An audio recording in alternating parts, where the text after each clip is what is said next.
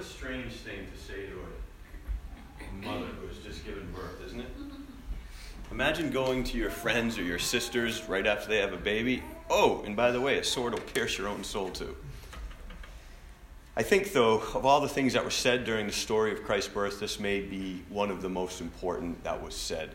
We are in the midst of Advent. Advent is that time of year when we reenact the waiting, the waiting for the coming. Advent is an ancient word that, or Advent isn't, Advent comes from an ancient word meaning the coming or the arrival of the promised Messiah. And as part of our Advent observance, I want to examine Mary's life in light of this strange prophecy of Simeon's.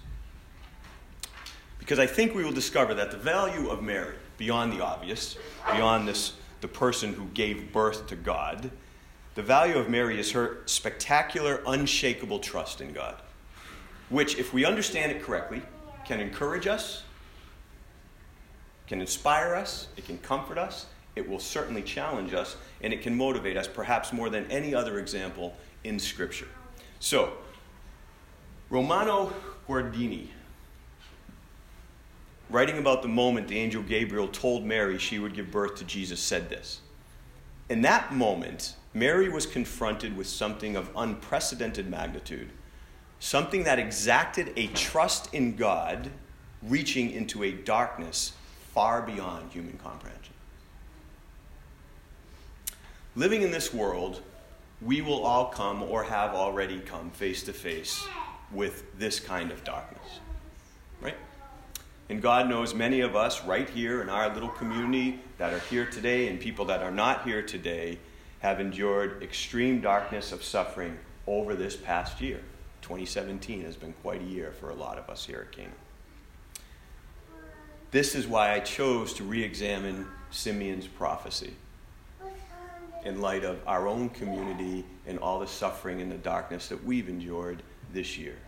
Because I think Mary's own journey can help all of us during these times. But before we get into his prophecy, let's ask a question. Do we trust God? Do we trust God? I mean, like, ask yourself that question. Do we trust God? You see, Jesus said this: "For God so loved the world that he gave his only begotten Son, that whosoever believes in him should not perish but have everlasting life." However, the fullness of the meaning of this word believe goes way beyond a mere mental exercise. It's not simply mentally affirming a doctrinal statement. If even any part of it means that, I don't know, but it definitely doesn't mean that in whole. Okay? It is instead about trust. Trusting that God loves us. Okay? It's so here's a question I think that can help illustrate this idea from both sides. Do you believe the earth is round? Okay? Everyone, I hope, says yes to that, right? But here's the thing. You're simply affirming a fact. That's all you're doing. There's no trust involved in that statement. You're correct, and you will get an A on the scientific test. But there's no theological exams, though many of us pride ourselves in that. So many of us pride ourselves in getting an A in the theological exam, right? But there isn't a theological exam. When we get to heaven, there's no exam. Okay? However, there was a time in history when if you answered yes to that question, that the earth was round, that would have had to do with trust. That time in history when everyone was being taught the earth was flat. Then some guys get into a boat and sail to the edge of the horizon, believing, trusting the earth was round. See the difference? So here's my question in light of this statement of Christ. Do we trust God loves us? Now, this question leads, unfortunately, or fortunately, to one of the major problems with Christianity. With Christianity. For Christianity is the only religion that asserts God does love us unconditionally. So here's the problem with having to trust he loves us. It leads to this massive problem called God and suffering. if God really loves us, why do we suffer? Now, there have been countless volumes that could fill library after library on this subject, and I'm not, that's not the point of this morning. The point of this morning is we suffer, okay? So this book that we call our scriptures, I believe, asserts that God loves us for who we are, and he wants us to love him for who he is. However, in order for our love to be real, which is what he wants, real loved or not, not forced or bought love, he cannot manipulate us into loving him. So God cannot overwhelm us with his indisputable presence or with miracles and gifts that solve all of our problems. For how would either of those things cause us to love him freely and not just follow him for the benefits? Right? Think about it. If he were to show up in all his majesty and power, who wouldn't follow him? Like, who wouldn't? Think, think about that. If he just had his own Mount Olympus, and every now and then he stepped off and created all this havoc and showed us how powerful, who's not following him? Maybe that's why he showed up as a baby in a barn. Maybe. And if every day we were to wake up to a pile of money and a promise of good health, if we were to remain in relationship with him, who wouldn't? Who wouldn't? People stay in relationships for a lot less than that. I would stay in a relationship for a pile of money and a promise of good health. No matter how much I didn't like the person, I'd stay in a relationship. If that's what my life looked like every morning. Who wouldn't? C S Lewis, who's a much more brilliant man than I, questions if that would be love. And he writes on this this way. You must have often wondered. Oh, no, that's probably still Jesus. There it is. Is that C S Lewis? There we go. Awesome. You must have often wondered why God does not make more use of his power to be sensibly present to human souls in any degree he chooses and in any moment. But you now see that the irresistible and the indisputable are the two weapons which the very nature of his forbid him to use. Merely to override a human will would be for him useless. He cannot ravish. He can only woo. Ah. And that is where trust comes in. We have to trust that God is a God who loves us more than life, even when all our circumstances sometimes suggest the opposite. Here's where the rubber hits the road. Let's face it, so often our circumstances do not fit in with our idea of a loving, caring God. Bad things do happen to us.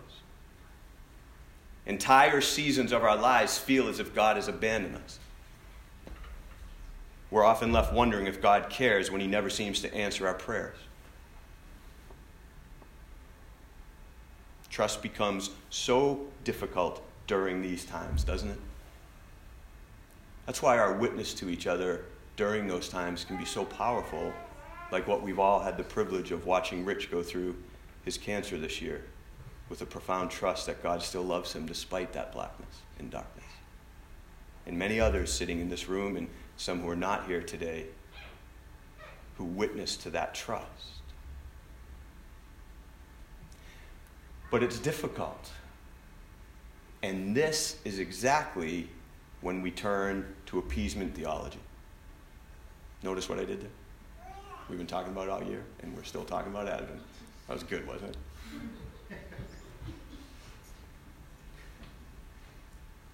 Appeasement theology, the idea that we can and need to appease God because he really only loves us when we behave a certain way or believe certain things. Otherwise, he hates us, and that must be why bad things are happening to us.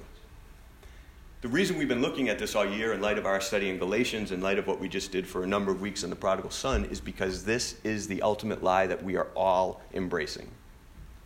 Even after years of Christianity, you know it's deep inside of you, right? Deep inside of us. I'm fifty-two, going on fifty-three. I've been following, trying to follow Christ most of my life, and it's still being un, it's being exposed to me all the time, this appeasement theology that I am so addicted to. It's the great lie. It's the ancient myth. God doesn't like you. But if you do the right things or you believe the right things, he will. You know why it's so insidious and it's so dangerous? Is because if believing the correct things or doing the right things gets God to save us and love us, what's the mechanism of that salvation? It's not God. It's us. Think about it. If you can claim that God loves you because of what you believe or what you do, then who's the mechanism there? It's not grace. It's us. And that's what we love. Us on the throne. Right? Us to be in power. Us to be in control. This is the myth. And this is why belief went from meaning trust to simply being correct in our beliefs. And we have one hundred thousand branches of Christianity all arguing that they're the only right ones. And getting in battles over it. And that's when we become the keepers of the faith. Because everyone needs to be enlightened to what's really true.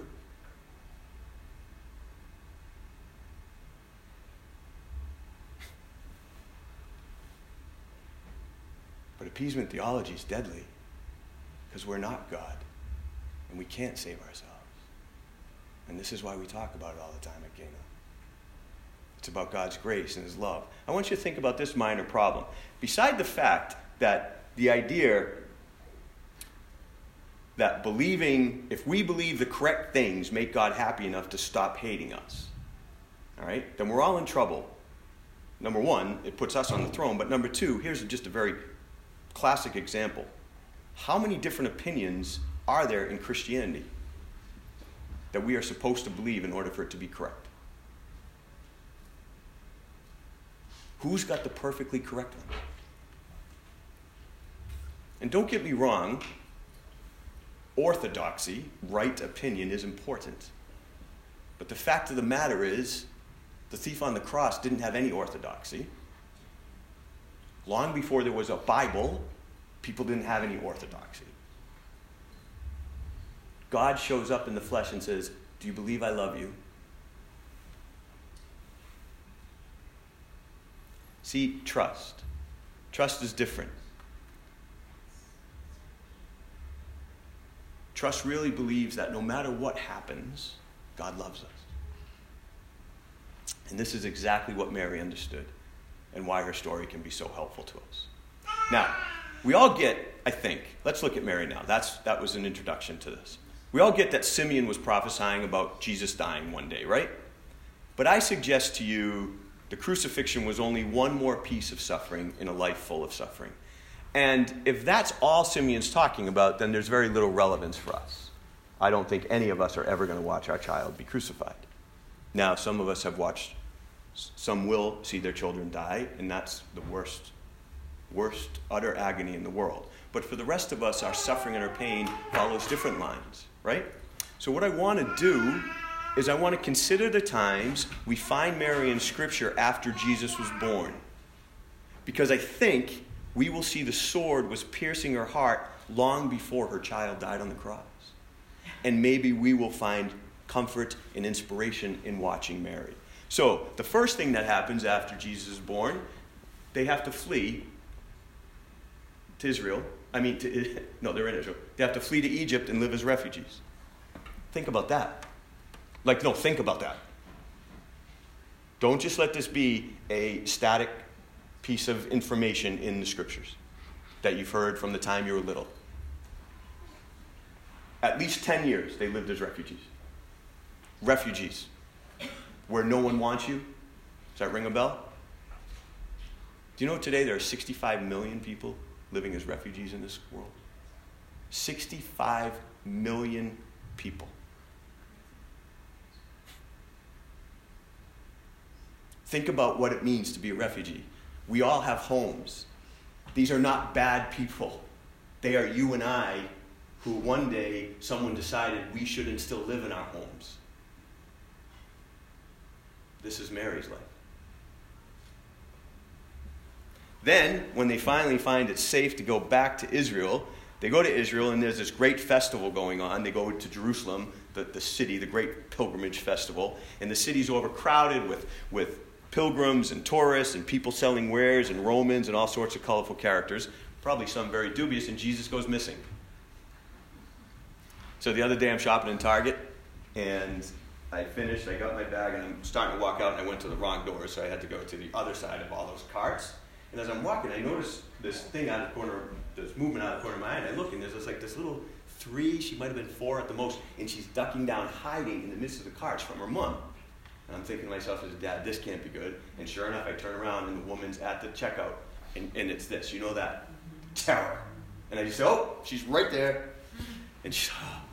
That terror, we've all had that momentary loss. Well, he's lost in this massive city, and Mary's life isn't so good right now. But it gets worse, because when they finally found him, he's just in the temple. But he says this after, you know, obviously a natural reprimand. This is what he says to them. But didn't you know I'd have to be in my father's house? Can you imagine your child looking at you and re- telling you, you're, you're not my parents? Oh, Mary, that sword just piercing her soul, that darkness. Then he gets a little older, and there's this wedding that they all go to. And he distances himself from her again. Now, we've studied this story before, and that's a story I want to revisit. Actually, I love that story. But to sum up this interaction, basically, this is Christ asserting his divine heritage and his loyalty to God's plans while reminding Mary of her ultimately nominal role in her life, in his life. How, how painful is that for a mom? Like right now, we're just in the normal stages of a seventeen-year-old boy becoming his own. And that is a painful thing for mom. It's painful for me too, but it's painful. Until we remember that's why we have children, to, because we're all here, right? We don't live at home, most of us, and, and uh, we want them eventually. But in those transitional times, it's painful. To be reminded of it, that's going to hurt.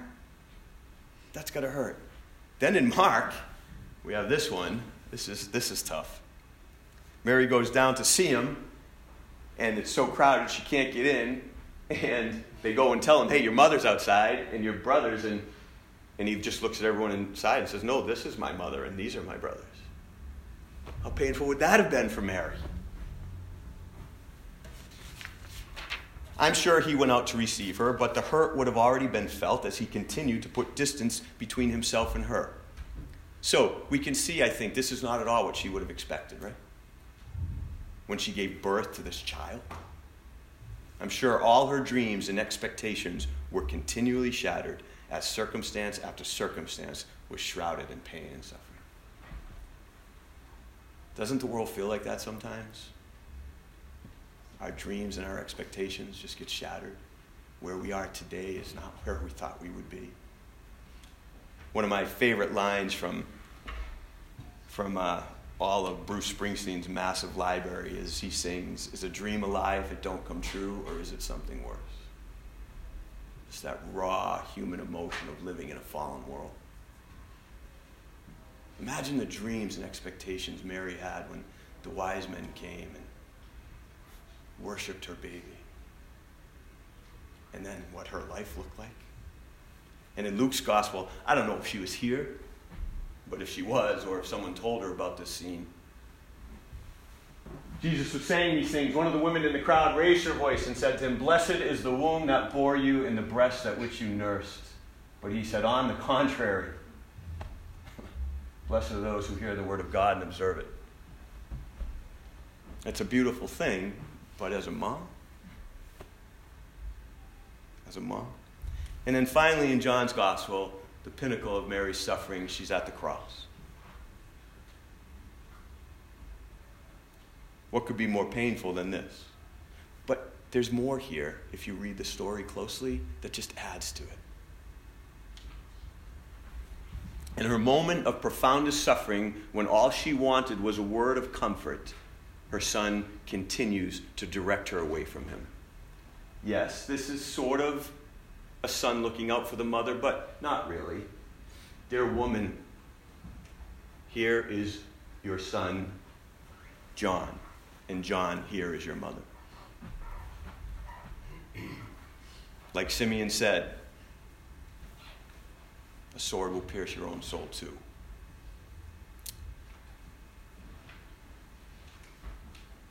Mary's life was not lived on Easy Street, right? It was painful. She understood real everyday sorrow and disappointment and hurt. But despite it all, she trusted God. Here she is at the end of it all, part of the group that is praying.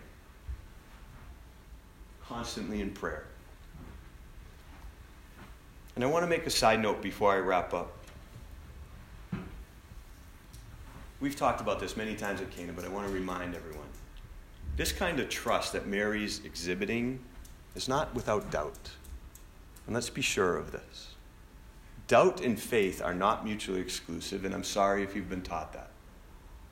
It's one of the most damaging things to Christianity, is the idea that certainty is, is faith. Nope.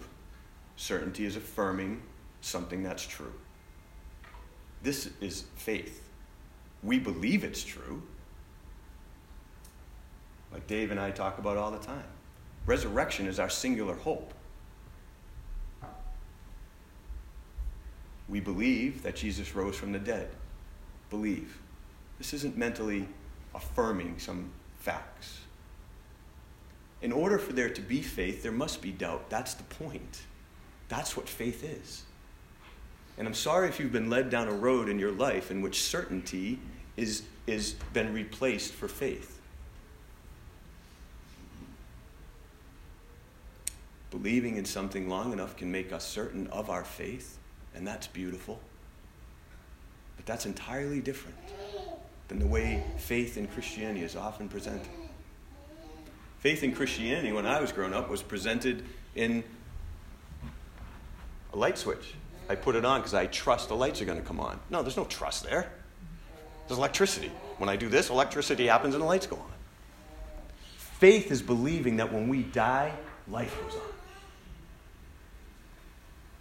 Faith is believing love wins even when all of our lives are wrapped up in hate and misery.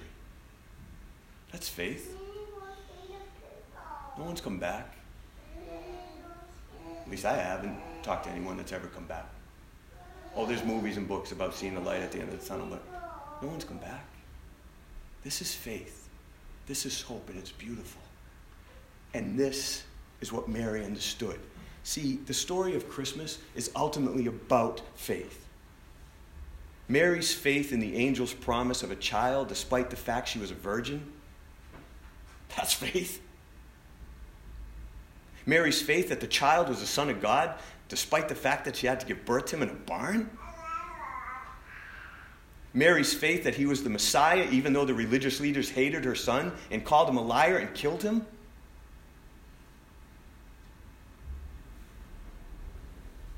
Simeon's faith. We're going to look at Simeon's prophecy on our Christmas service, and I hope you're still here. That's why I'm staying in Simeon this year. It's so powerful. And not his prophecy, his prayer. And he says, "Now you can dismiss your servant, for I've seen the salvation of Israel." What? You saw a baby. A baby that didn't do what I think you thought the baby was going to do. But he did. Mary's faith that God loved her and that she was blessed despite a life of constant suffering. Think about that. Mary loved God for who God is. And in that love, she was able to say this, this. "From now on, all generations will call me blessed." This Christmas, by prayer, is that we too would be like Mary. Not without doubt, not without questions, but with faith. That despite the circumstances of our lives, we would love God for who God is and trust, really trust that God loves us. This is what I mean. This is what it means, I think, to be a Christian. To look around, and despite the fact that we seem to have been forsaken, to still love God and know we are loved by God. This is the faith that brought the Christ child into the world. This is the faith that continues to bring the Christ child into the world. This is the faith that will allow us to say, regardless of circumstance, from this time, all generations will count us blessed.